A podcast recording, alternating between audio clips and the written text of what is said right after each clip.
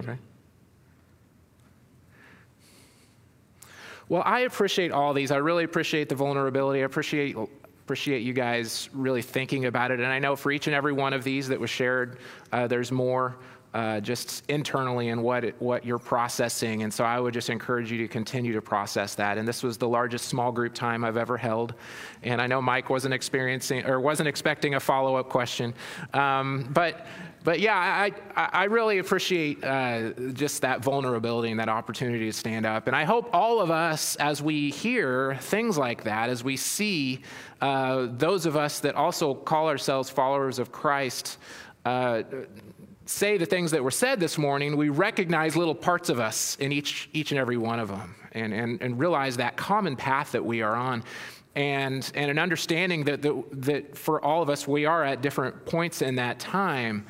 Uh, and just as we're reminded of, of John 1:42, where Jesus came into Peter's life and, and says, You are you will be Peter, we understand that a lot of these things we say are still yet future. And, and gentleness, you know, is an excellent example. All these fruit of the Spirit that we recognize that is now present in my life when it wasn't, but I also recognize and in faith know that God is going to grow it even more in the future as I continue to trust in Him and follow after Him.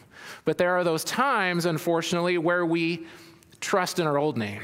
You know, Peter uh, was Simon, and I, I, I, don't have time this morning to go way back into his namesake of an understanding of who Simon was before he understood what it meant to be Peter, but we all know kind of a glimpse and an idea of what it's like for us to be who we were before Christ started working on our on ourself and how often I also start to trust back in to what I used to be instead of trusting where God is taking me. And, and so we, we've looked at this pairing of, of Jesus changing his name, but also Peter's words out of 1 Peter uh, 1, 4, or 2, 4, and 5, where he speaks to us being living stones, being turned into Peters. Our names are being changed, we're being built up. And we've looked at different aspects of this verse as we have moved along. And the thing that I want to focus on today is that at the very end where it says that uh, we're to offer spiritual sacrifices. We are living stones built off of the living stone into a, uh, a, a, house stone, as we looked at last week, uh, that would be built with patience. But the whole purpose of this is to live out our identity, live out this new, day, new name, and that requires sacrifice, that requires a giving up of the old self. Paul used the term living sacrifice. That was his term for this same concept out of Romans 12. Jesus put it this way, and I'm going to put it up here for you out of uh, Matthew 16. In fact, this verse, Jesus says this right after he gets done rebuking Peter. When we talked about that last week, about when he said, Get behind me, Satan, because you, you, you, you have the things of man instead of the things of God. He goes on to say, This is what it looks like to build your house on the stone. To deny, deny yourself, pick up your cross, and follow after me. That's living sacrifice language. Jesus calls us to deny ourselves, pick up our cross, and follow him. And when I think about what that means, to know that a cross is this implement of death and, and of something ending inside of me, of, of dying to self at some level and in all areas, I realize that as I do this, I'm asking every day, is it worth it?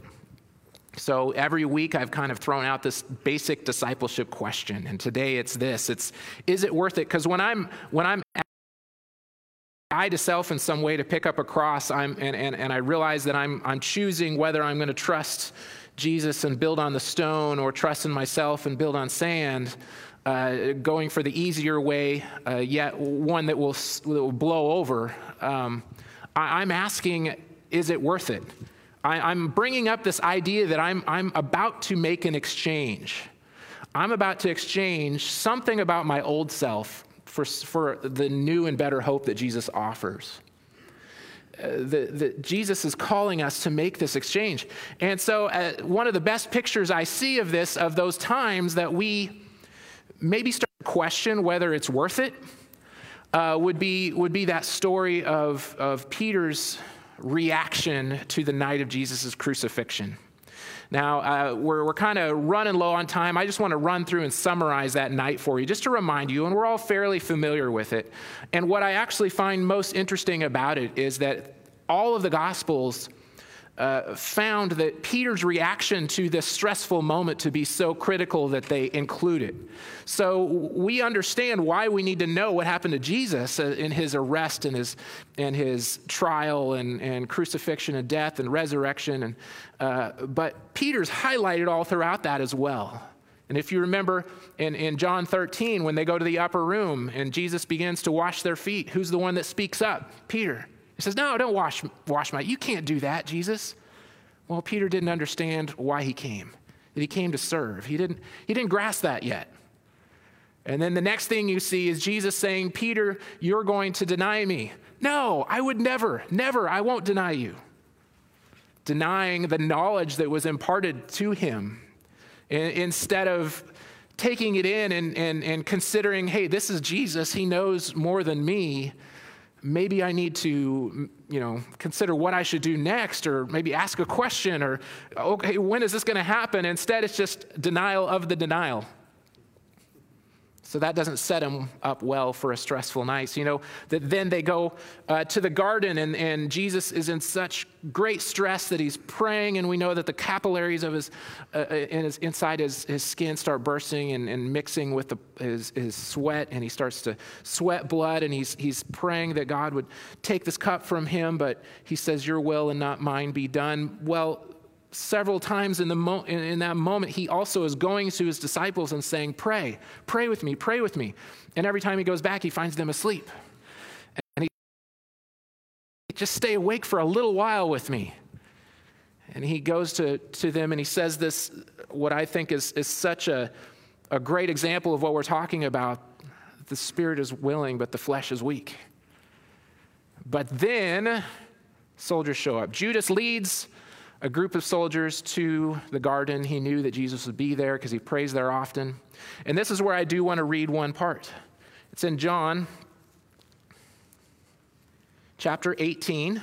If you'd like to turn with me, it'll also be on the screen with you. And I, I, I, this scene that we're going to read about is copied all four gospels, but John's the only one that names Peter as being the one that takes the sword out and cuts off the, uh, the ear of the servant. And, and, so it gets us an opportunity to get an idea of what's going through Peter's head during all of this. And remember, we've already seen he is not getting what's going on and he's not reacting well and he is not uh, living out what it means to be the rock. He seems to just be going all over the place and, and having a hard time taking it all in.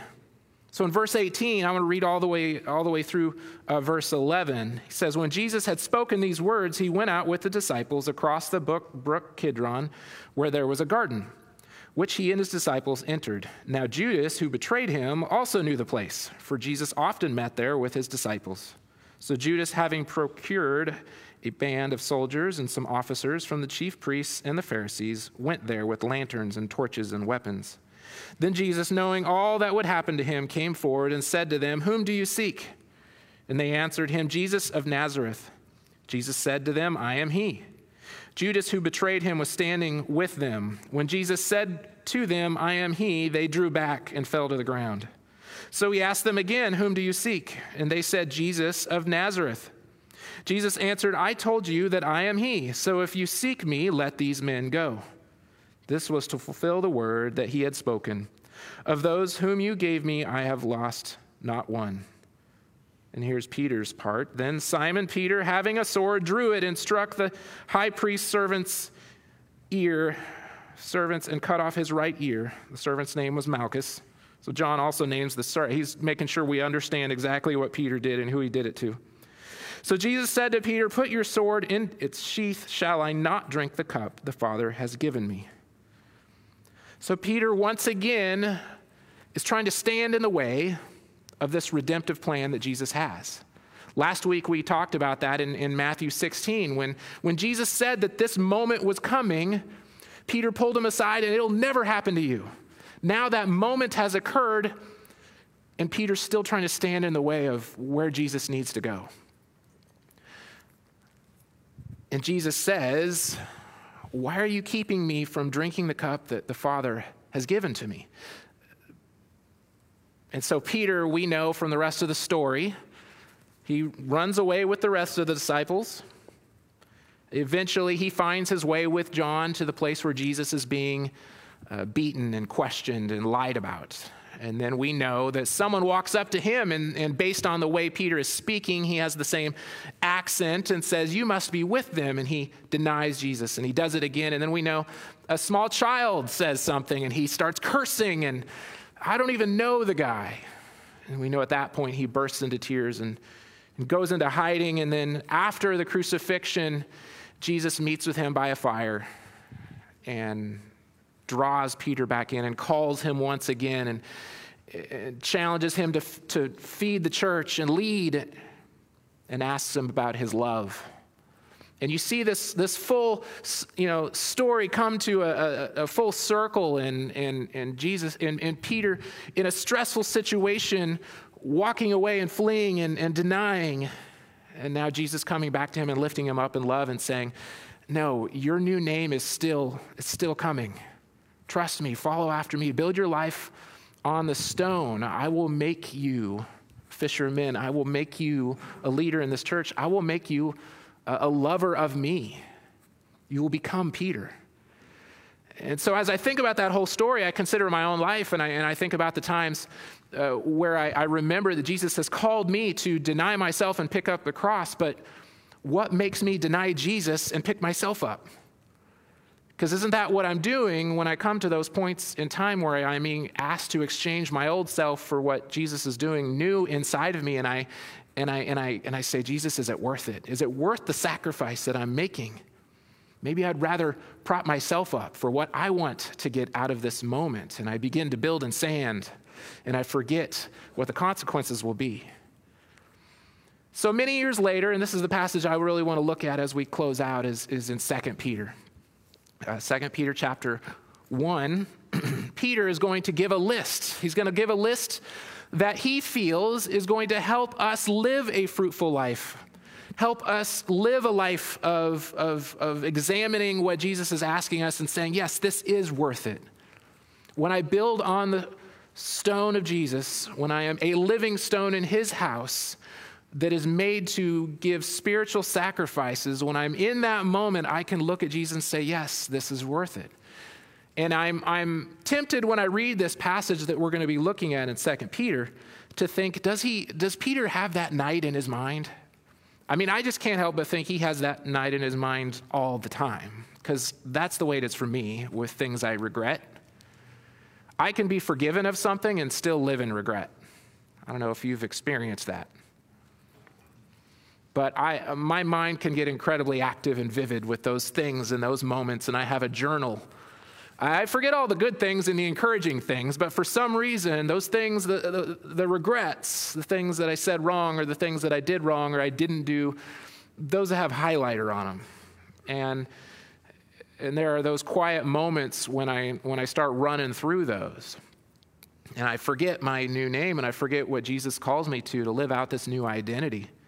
And I begin to again say, is this even worth it? I mean, all I am is, is I just keep going down the wrong path.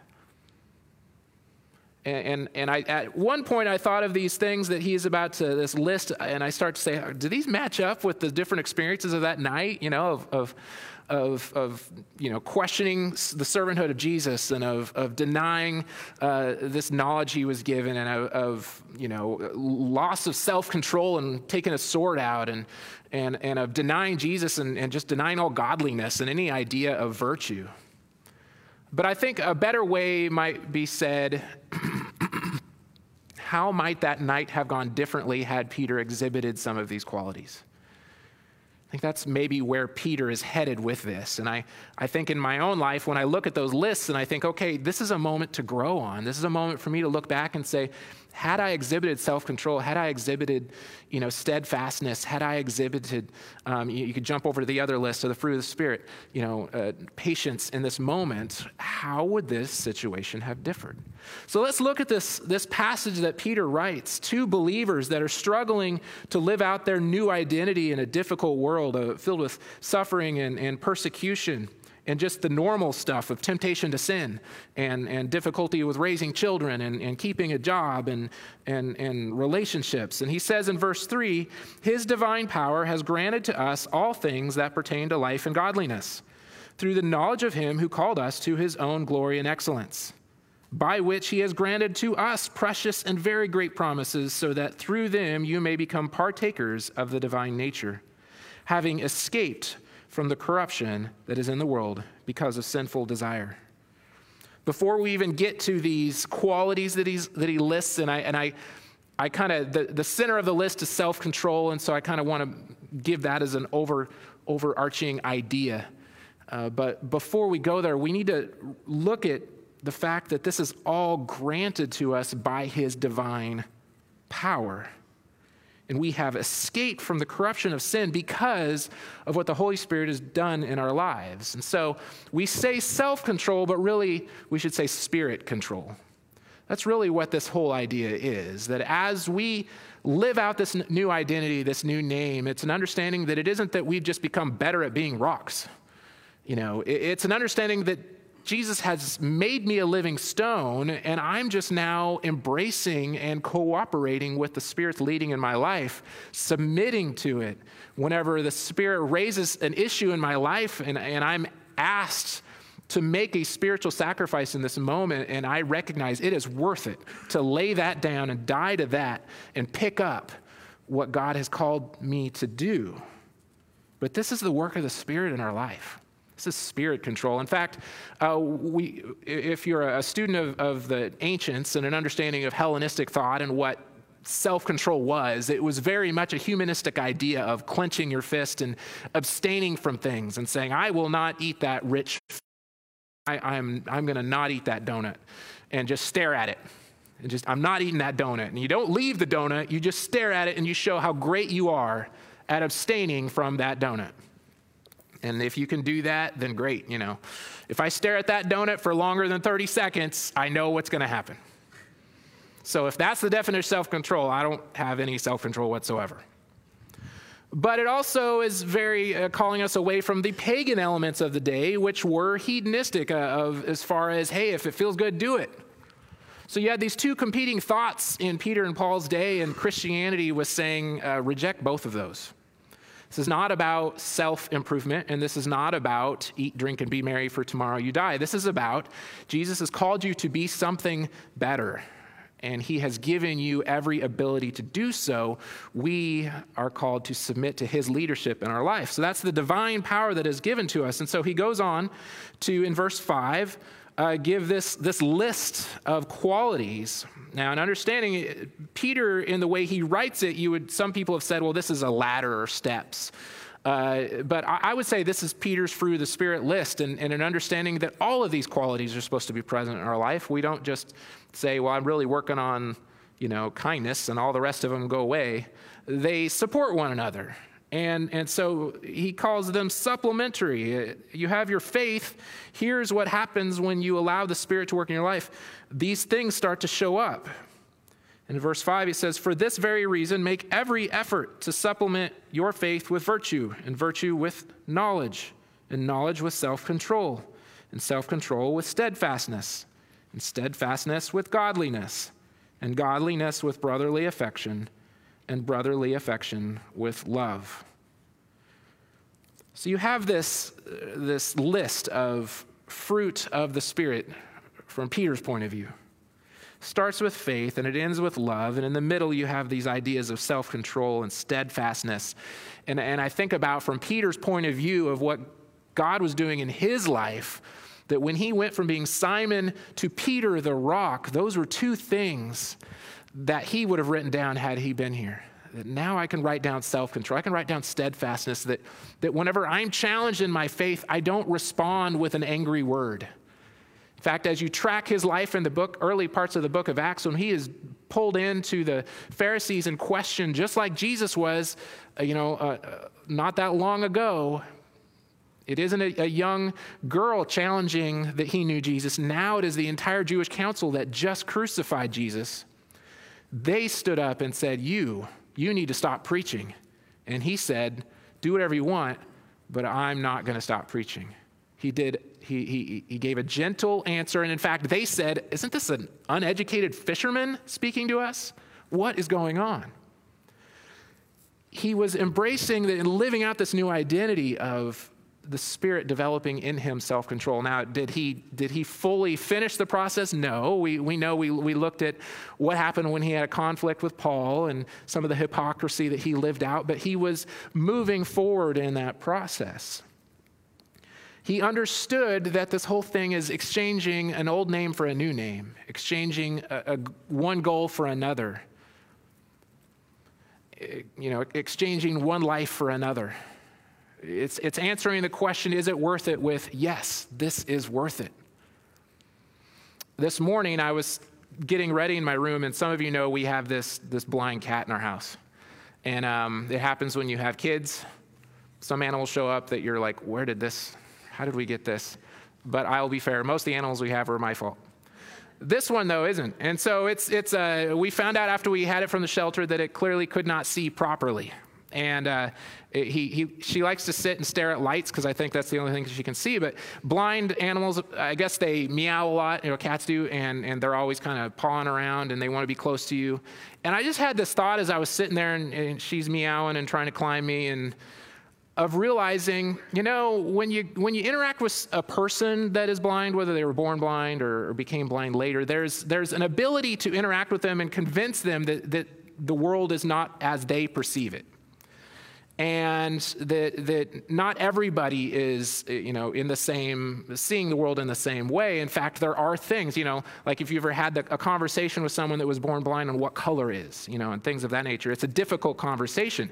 But i realized you know i've only thought about the difference between someone that loses their sight midway through life so they have a little bit of a, a data bank to work with and someone that's never experienced any kind of visual stimulation and understanding how do you comprehend certain things? How do you have a conversation but then you go this whole other thing of an animal, of thinking, according to her, everyone is this way. And there is no such thing as any of this. And it's just, I, I live by hearing and I live by taste and smell, and those are the only senses that exist.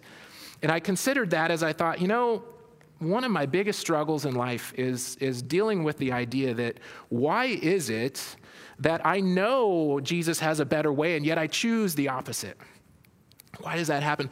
And then, and then I have friends that I know I've, I've had interaction with, and I know they understand what it means to build on the stone, and yet they've decided to say, it's not worth it. I'm going the other direction with the rest of my life. And, and for those of us that continue to, uh, to trust God, that's, that can be a difficult thing to go, why? They, they remember what it was like, that life doesn't have to be this way. And then you go the other step of someone that has never tasted and seen that Jesus is good, and they're just living out this idea that there is no goodness. There is no such thing as self control. There is no such. And everyone has this same experience. There's no light, there's no color, it's just darkness. And I realize as I ask that question, as I'm working through this scenario, that all of us are kind of in one of those stages and a, and a, realization that these qualities are meant to be something that I can self examine with my life and say, Yes, I've seen this. I've seen this. I've seen what happens when I lay down my life and I pick up my cross to know that God is doing something tangible with it and it's worth it. In fact, he says that in verse 8. He says, For if these qualities are yours and are increasing, they keep you from being ineffective or unfruitful in the knowledge of our Lord Jesus Christ. Ineffective and unfruitful. If you were a born blind cat and you had no idea what else was going on, the world is always unfruitful and ineffective. But I have seen what happens when I trust God and I, and I become a living stone, building on the stone, I see that my house doesn't blow over and I see that it can be effective and fruitful in this life. And so when I, at the end of the day, in this whole process, I ask that question, is it worth it? And I say, yes. Building my life on the stone makes life fruitful. Yes, it's worth it. And I guess I, as, as I conclude these, these three weeks, as we've been examining this life of Peter and an understanding of where God took him, that he, he did become Peter. He didn't become perfect, he became Peter. And he was able to recognize through the Spirit's leading that there are qualities that I now see in my life that were not there before. And I can recognize that God is working my life. And when I build on the stone, I see those things last. And it's worth it. And so I guess my exhortation as we finish in those moments when we are asked in our own hearts and we're, our, our lives are being pushed against, that wind is blowing, those waves are picking up. What am I building my life on?